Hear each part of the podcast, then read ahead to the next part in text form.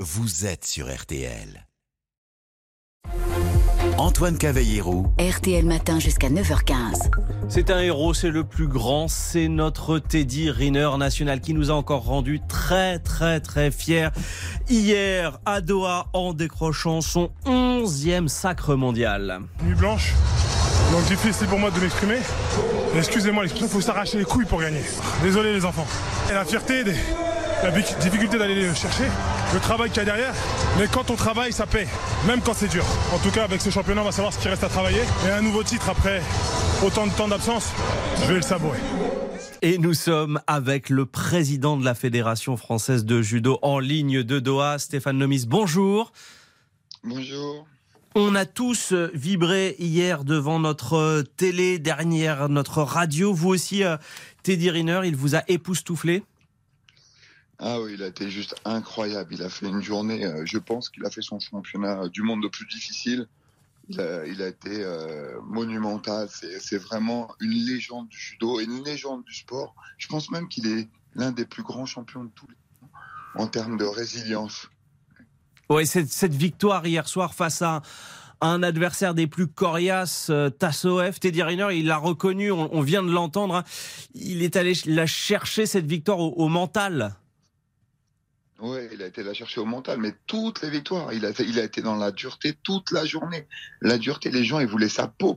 Les Japonais, ça fait, ça fait 15 ans qu'ils cherchent cette médaille, qu'ils veulent le battre. 15 ans. Et, le, les présidents japonais, tout le monde est venu me voir hier. Ils, ils étaient tellement déçus d'avoir perdu contre Teddy Riner. C'est un drame pour eux. C'est un drame. C'est, faut se rendre compte de l'exploit qu'il a fait. Tout le monde voulait sa peau et il les a tous éclatés. Et en plus, Teddy Riner, il n'est pas arrivé à 100%, hein, loin de là, à ces championnats du monde. Son entraîneur estime qu'il était à 60% euh, de ses capacités. Euh, Teddy Riner qui voyait ces championnats du monde comme un round d'observation à un an et quelques des JO, il repart avec le titre. C'est quand même de très bon augure pour les Jeux.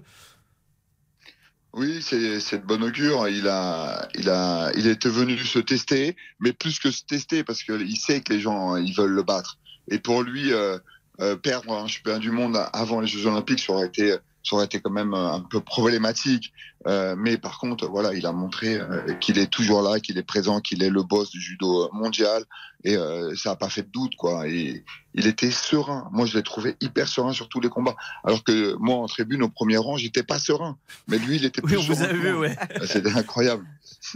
Et, et ça risque donc d'être quand même un, un sacré challenge pour Teddy Riner parce qu'il a quand même 34 ans.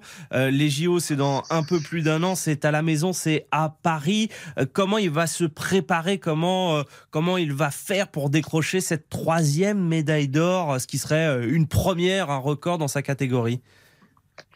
En fait, en fait, il, Teddy, il est, il est déjà hors norme. Il s'entraîne de manière di- différente. Il est ultra suivi. Il y a une préparation euh, individuelle partout dans le monde.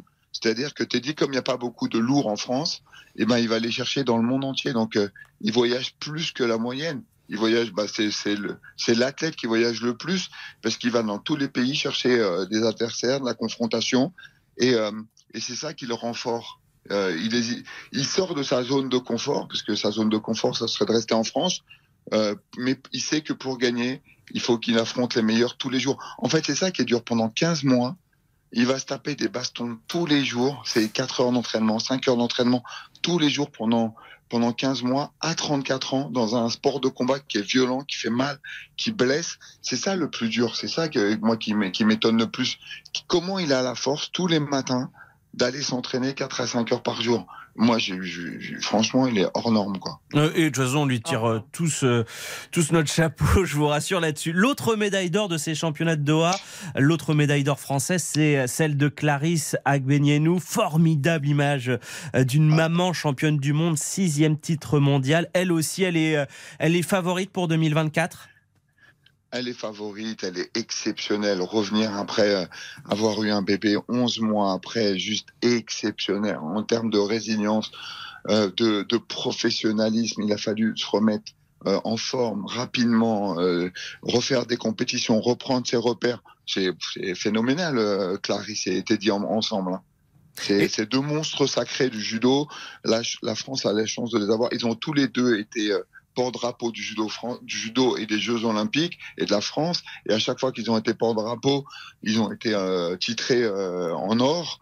voilà, et là ils se retrouvent à, Paris. Je pense qu'ils vont faire vibrer tous les Français euh, à Paris euh, dans 15 mois. Ouais, c'est tout ce qu'on espère. Hein. De toute façon, votre fédération, on le sait, enfin, le judo, c'est la discipline qui nous rapporte à, tous les coups des médailles. On peut compter sur vous encore. Hein. On était le premier pourvoyeur de médailles à Paris, à Tokyo, 8 médailles. À Paris, euh, 8 médailles, ça veut dire plus que 1 sur 2. C'est exceptionnel. Hein. À chaque fois qu'on envoie des, compétiteurs euh, il ramène une médaille. Un sur deux, c'est juste en termes de chiffres, c'est énorme. Et euh, de stats, l'intelligence artificielle dont vous parlez, il faut leur demander. mais, euh, mais le mais par contre, voilà, euh, à Paris, il y a la pression des médias, il y a la pression des politiques, il y a la pression de gouvernement. Ça, ça, va être quelque chose de différent, de grandiose. Pour avoir été à Tokyo où, où bah, c'était mort, là, ça va être grandiose et bah, j'espère qu'ils vont bien le vivre, quoi.